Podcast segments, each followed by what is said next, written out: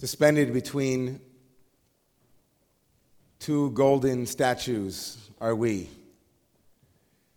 Last Sunday's spectacle, I'd like to thank the Academy. oh, I'm not finished. I'm not finished. Wait, wait, wait. And this, this week's reading, the reading for the, the week that we find ourselves in, Parshat Ki Tisa, which of course is the archetype, the paradigmatic, the emblematic story in our tradition of idolatry. The story odd in so many ways, not least of which, of course, is its location, nestled between the two portions that deal with the Mishkan last two weeks and the two portions that will deal with the tabernacle and the Mishkan in the next two weeks, it shocks us to the core, and the rabbis were also shocked by it. They compared it, of course, to a, a marriage that had gone awry under the chuppah. The rabbi saying, Can it be that the bride was, idolatry, was adulterous under the chuppah, the Jewish people, the Israelites? Immediately after the experience of Mount Sinai, the, the moment after having experienced God's revelation, they build themselves a golden calf. And so it brings into stark relief the question of idolatry, the question of, of that, that, that theme that takes up so much of the Bible itself and our own tradition. I'd also like to shout out that it is the bovine Shabbat, of course, because not only are we speaking about a golden calf, but this Shabbat is also Shabbat Para, the third of the four special parshiyot that will be read before Pesach, before Passover. It is a reading about another kind of calf, another kind of cow, one that came to, to purify those who had come into contact with death, and we'll come back to that towards the end. Everybody has their Torah, everybody has their, their beautiful Torahs, the Torahs that move them, the Torahs that they try to live by. Parshat Ki Tisa has one of them. It's brought in the name of the Meshech Chachma, Rav Simcha Meir of Dvinsk, who asks about this breaking of the tablets. Moses breaks the tablets. Of course, it seems from the simple reading of the text that Moses is angry. He's a little bit peeved at the Israelites. He was upset. And so we read it um, as if you don't deserve these tablets. You, Israelites, are so far removed from these tablets, you shouldn't get them, or maybe Moses has an issue with anger management, whatever it is. Moses, right, in the non Mel Brooks version of it, throws the two tablets down and they break. The Meshech Chachma says something very powerful. He says, that Moses actually is coming to teach the, the Israelites a lesson, to give them a, a direction, a prescription. Moses, he says, broke the tablets on purpose, which is, of course, a very well known rabbinic statement when God said to Moses that you broke Yashakoch Shashibarta. God gives Moses a Yashakoch in the rabbinic imagination for having broken the tablets. And this Rebbe, the Meshech Chochmah says that that yashikoch, that congratulations that God gave Moses for breaking the tablets, was, was a yashikoch, a congratulations, because Moses recognized that the Israelites, who had experienced such an intense revelation at Sinai, had immediately turned to, to creating a, a golden calf. They had idle mind. They would make the tablets into an idol. And so says the Meshech Chochmah, that he broke the tablets to teach them that anything can become an idol. Anything. Reminded of a story of David Wolfe-Blank, Alav Shalom, rabbi in the renewal movement, who was a, an early, he was an early emissary of the, of the Lubavitcher Rebbe. He was a Chabad student, and he was sent out to convert Jews who had gone off the path and he came to a town where there was a Jewish Zen priest. What else? What then, right? So a Zen priest who's a Jubu. And he comes to see him.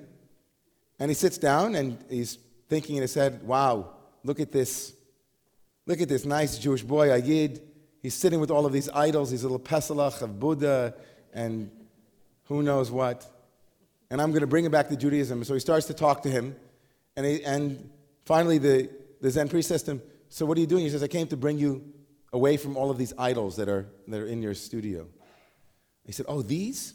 These idols? He said, Yes, those idols. He said, Oh, really? These are idols? He picked up a Buddha. He walked over to the window, opens up the window. He says, Is this an idol? And he drops it out the window.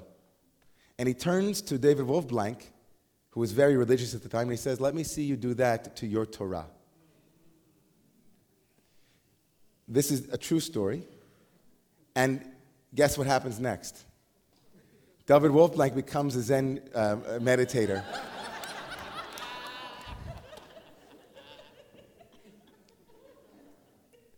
so at the heart of at the heart of the question, what is idolatry? Erich Fromm, in his book, You Shall Be as Gods, writes that since we don't know what God is or what God's name is in our tradition, theology is absurd. Talking about God is frankly absurd. We, Jews, attest that nothing can be said about the divine. He says instead we should develop something called idology what idols are and what they're not. He goes on to say, and he gives his own definition, that idols are things and therefore they aren't alive.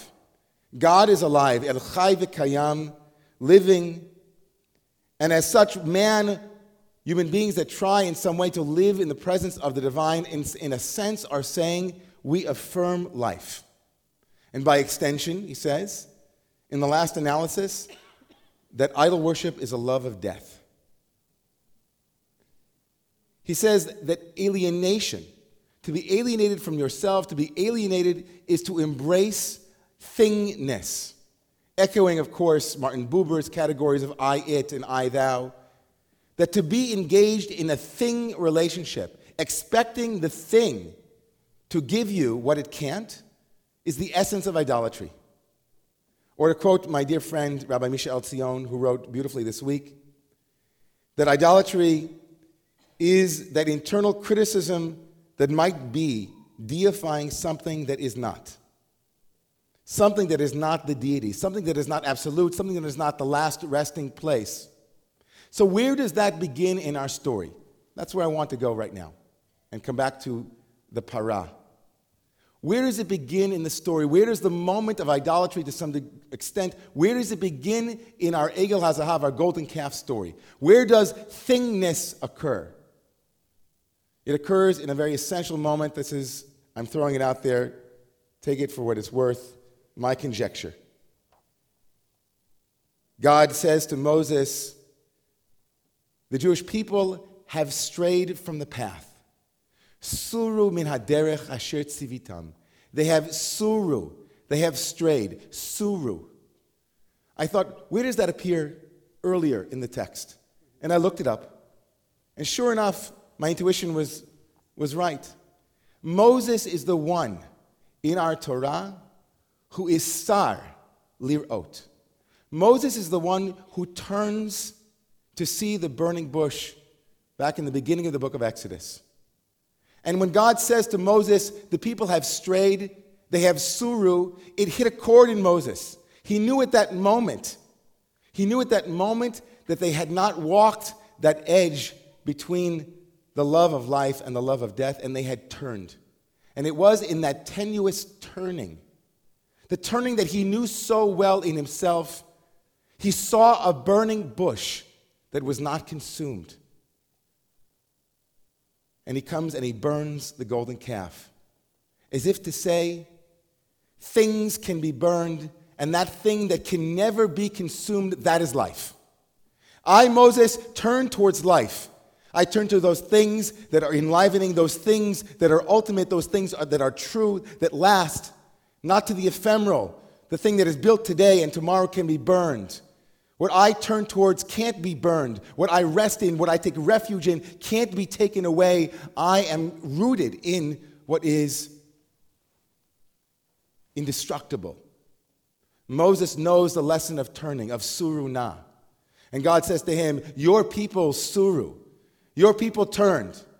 You didn't inculcate them and you didn't give them in that sense. Maybe you failed. There's an argument in the Talmud between the rabbis whether God says, You failed, I failed, it wasn't me, it was you. They're your people. No, they're your people. But there is an art to facing life. There is an art to facing life. And the moment we turn from life, we turn towards the thing that can't carry us, the thing that we can't depend on, the thing we can't rely upon, the thing that will always recede from our grasp. I was sitting today with someone whom I know very, very well. He's my best friend, probably, and he's quite successful. And he was telling his story. He said he works uh, for a billionaire. And he said, I can't tell you how unhappy this guy is. People are afraid to be near him. He walks around the office, and people hear him coming. They walk to the side, they avoid him. He barks at everyone.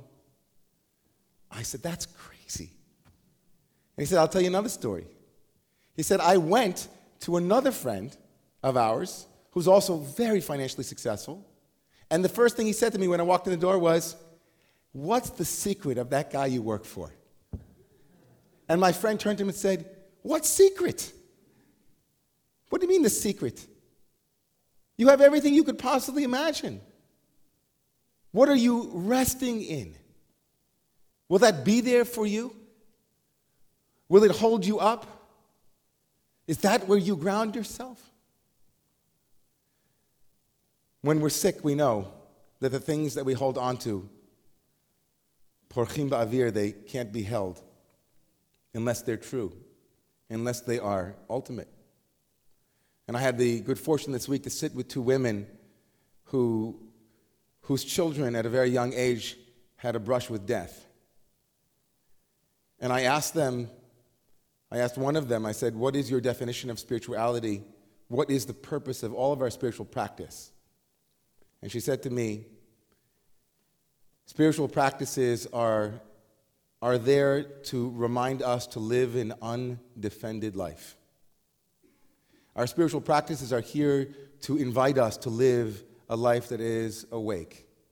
Our spiritual practices are here to defend us against what Rav Kook said is the ultimate heresy, which is to try to define God to try to take something alive and verdant, something green and giving, and to make it into something stone.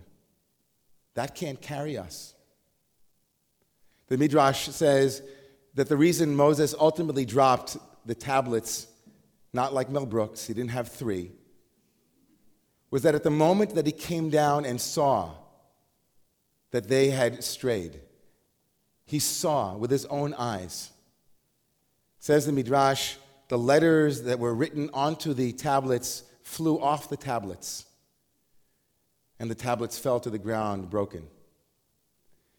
The letters on the tablets were what kept the tablets up. It wasn't Moses. The letters on the tablets, the life, the charut, the liberty, the independence that comes from living the life rooted in turning towards the truth. Asura na ve'er'eh. I will turn to see. There is an art in facing life.